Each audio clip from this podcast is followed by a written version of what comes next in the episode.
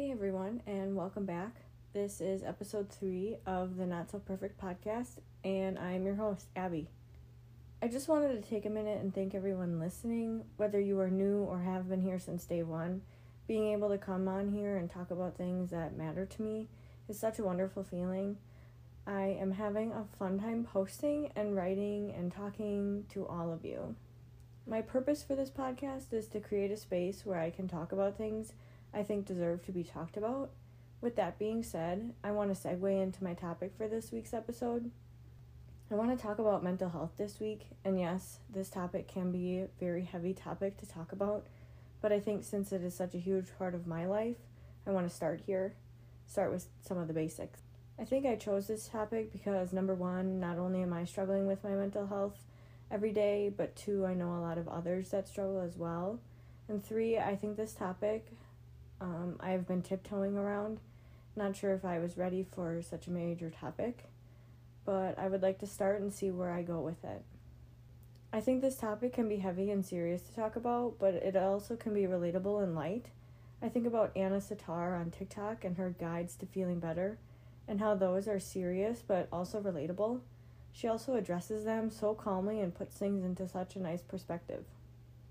To me, I want this space for me to talk about things that I know helped me in hopes of maybe helping others. I have been thinking about this topic for months now, and I'm wondering if that is why I started this podcast talking about other topics first instead. I think I have been tiptoeing around it for multiple reasons, but here I am, and I am ready for this. I recently saw a friend of mine post on Facebook about how therapy was going really well for her. I was instantly so happy for her. Taking time for yourself and doing things to help your mental health are so hard, or harder than it seems, and going to therapy is such a huge step in the process. I myself started therapy about a year and a half ago, and since then it's been a roller coaster of a time. Starting therapy was a shock. Never would I have thought I would be in therapy. I was more in the contemplation stage. When I started, I thought I knew everything that I needed to know, but I was way wrong. For the last year and a half, I have been up and I have been down. I think of a hill and I think how that is such a good way to visualize it to someone who doesn't quite understand the ups and downs. Getting to the top is hard, grueling work, but once you are to the top, you feel good. But the bottom can be easy to get to as well, meaning you tumble down, you slide down, whatever. But therapy has been good to me. It has allowed me to reframe my thinking, not feel judgment, and taught me many things. I'm grateful to be in this position, but I will say it wasn't easy getting here. So, going off of that, nothing about mental health or therapy is linear. It's more a circle or a cycle, I think. What I mean by this is something I've learned while I was in school for substance abuse counseling. It's called the stages of change, um, they are as an order pre contemplation, contemplation, preparation, action, and maintenance. I won't bore you with the definitions, but basically, the action and maintenance is continuing therapy and doing the work. But with addiction, there is the relapse segment. Sometimes it will happen, and other times, individuals are able to stay in maintenance. When it comes to my mental health, I am wondering for others if they feel like it moves like a wavelength type line or you know like the cycle. I feel like sometimes i am making progress and other times i am going backwards or move back a few notches. Like my mental health is a health meter in a video game and i get hit with a rock or something and the meter falls backwards. Like that's what i'm kind of trying to compare it to. I know in this moment that it is okay and i shouldn't worry about it and it is probably so normal but can I just say that it sucks? Um, it's so painful to do all the work, get to where you need to be, get to the top of the hill, and something just like a rock hits you and you fall down and you're back at the bottom. You know, you tumble down the hill and land at the bottom and you're all beat up, you got scratches, whatever you got stuff in your hair. I just that's why I think it's like a wavelength, but I also think it's like a cycle where you can go backwards, moved back a few notches from where you were. But it's it's a cycle, like you can always get back to that good spot. But back to what I was talking about, talking about how much it hurts. It hurts so much to go through what I talk about in therapy or what I think about on a daily basis. And I just have to live on like nothing is wrong. I have to go to work and act like I don't take medication to keep my mind from racing or that I struggle to sleep because I am worried about one minor thing. I'm fearful of future diagnoses, but also know that it will be so helpful. I hate having to work through my feelings and problems when others are able to just deal and move on. But is that normal? Is that healthy? I don't know. I don't know what normal is anymore. Is it okay to just deal and move on, or is that unhealthy? Am I normal with just a little added sparkle? My fiance would say so. So many unknowns, so many questions, so many thoughts as to what to be and how to act. As a woman, it is hard to not show it physically. The stigma of women are crazy is so threatening. Literally, I feel threatened by that to even express the way I am feeling. As a sister and daughter, I suppress my feelings in fear of bringing my family down. As a fiance, I have had thoughts of he would be better off without all my craziness, but that is the stigma driving all that. As a woman, yes, my mood changes, but I am also allowed to struggle juggling all that is on my plate. Some people can handle it, but I tend to struggle. That is okay. As a sister or daughter or fiance, I know now not to suppress my feelings, but to voice them, let them out, because I am not just hurting myself in the process, I'm also hurting them. And that's not okay. I should be able to talk about things and tell them that I'm struggling instead of making them believe that I'm fine when everything is not. As a fiance, I am blessed with the best. He is quite truly my rock and my biggest supporter. Sure, at times I feel like he will be better off, but that is just my dumb thoughts taking over and not allowing me to be truly happy.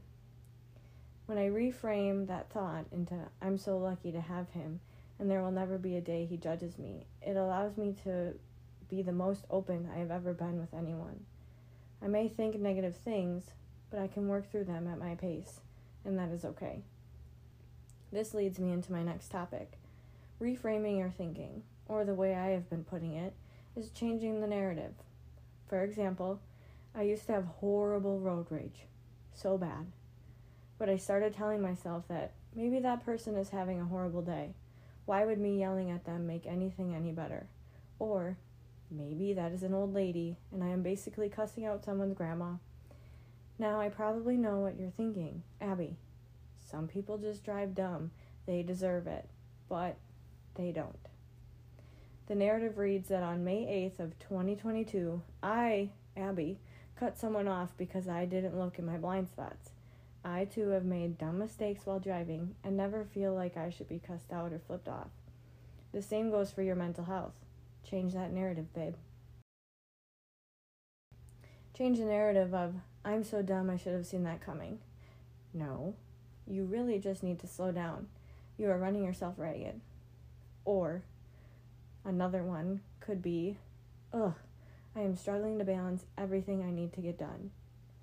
No, maybe you are spending too much time on things that don't need to be done right now. Prioritize. Make the change. For me, when I change my narrative or reframe my thinking, I have noticed a decrease in my anxiety. I still have anxiety, but when it comes to the little things that would cause me anxiety, I've seen less of those. I've been able to assign my priority stressors and my energy suckers.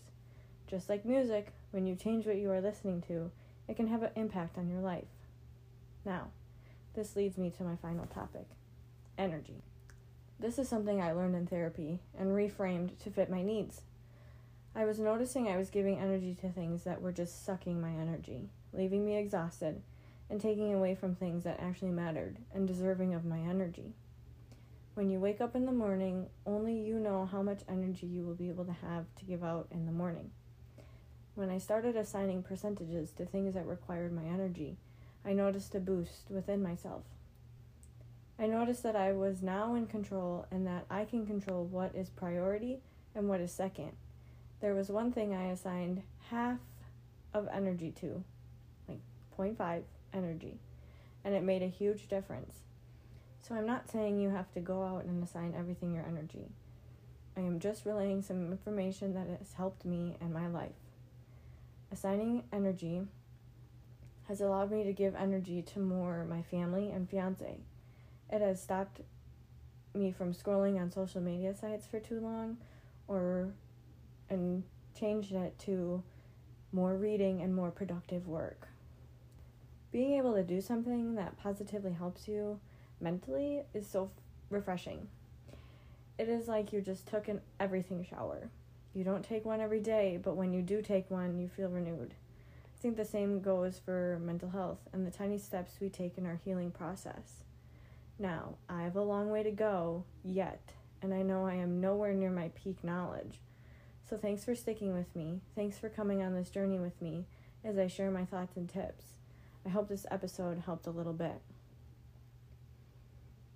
I think one of our biggest things as a society is that we have been labeling a lot of things, whether that's mental health or just certain other criteria that we have been giving people, situations, whatever the case may be.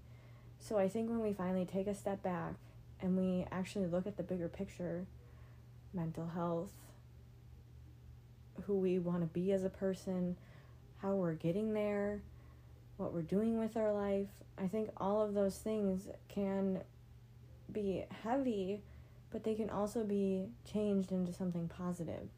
So that's why, you know, I really think changing the narrative or reframing your thinking and these energy suckers are so important as to like the base level of mental health. When you can harness the mindset of changing the narrative, you're giving yourself you're giving yourself so much power to be who you want to be and allow yourself to not be so held down or tied down by your mental health or your anxiety or your fear or your depression. Like me, for example, I was so nervous that I had to have this podcast perfect. That's kind of why I named it Not So Perfect. I think when I started this process way back when, like two years ago, I sat down and was like, this is how I want it to be. And I started to do it, and I was like, I can't manage this. You know, like, I'm trying to be a daughter, a, a coworker, a fiance, and I can't manage what I'm expecting myself to do. So I think too, just jumping into this now, I don't come up with a topic until, you know, Wednesday. Then I type it out. When I have a free moment to just talk for 30 minutes, that's when I record you know, I'm really hoping that I never have a week where I can't post, but I also think too if I don't have a topic, that's okay. I don't need to have a topic for every week. Um, I just need to have a good topic to actually talk about. I think that's another reason why I chose to talk about mental health is because I do struggle every day. I do have my good days, but I also do have a lot of bad days. And to me, it's not fair to myself to constantly be tied down. Yes, most of my stuff I've learned in therapy, but without therapy, I would have never known those things because one, I was giving my energy to so much social media, and then I see certain things that trigger my anxiety and trigger fear and trigger the depression of, gosh, like that's so relatable, but that's how I feel. Like I feel so down and I feel so deep in the darkness and those are valid feelings but they are also just energy suckers because that's all I would think about. I wouldn't think about how um wow, I got to try this new recipe and it ended up being really good. Like to me that's a good thing or I finally had the time to bake the cookies that I've been wanting to bake or today like we had a snow day at work and my fiance was also off of work. So him and I have gotten to kind of be our own people separately, But then we've also had moments today where we've been able to come together and we did the Oreo gingerbread house that we've been waiting to make for weeks now, ever since Christmas, I guess. Um, so I'm done tiptoeing. I'm ready to take the leap and I'm ready to kind of share this part of my life with whoever's listening. I really appreciate anyone who listens. Um, so thank you. So until next week, have a fantastic week and change your narrative. All right, love ya, Abby.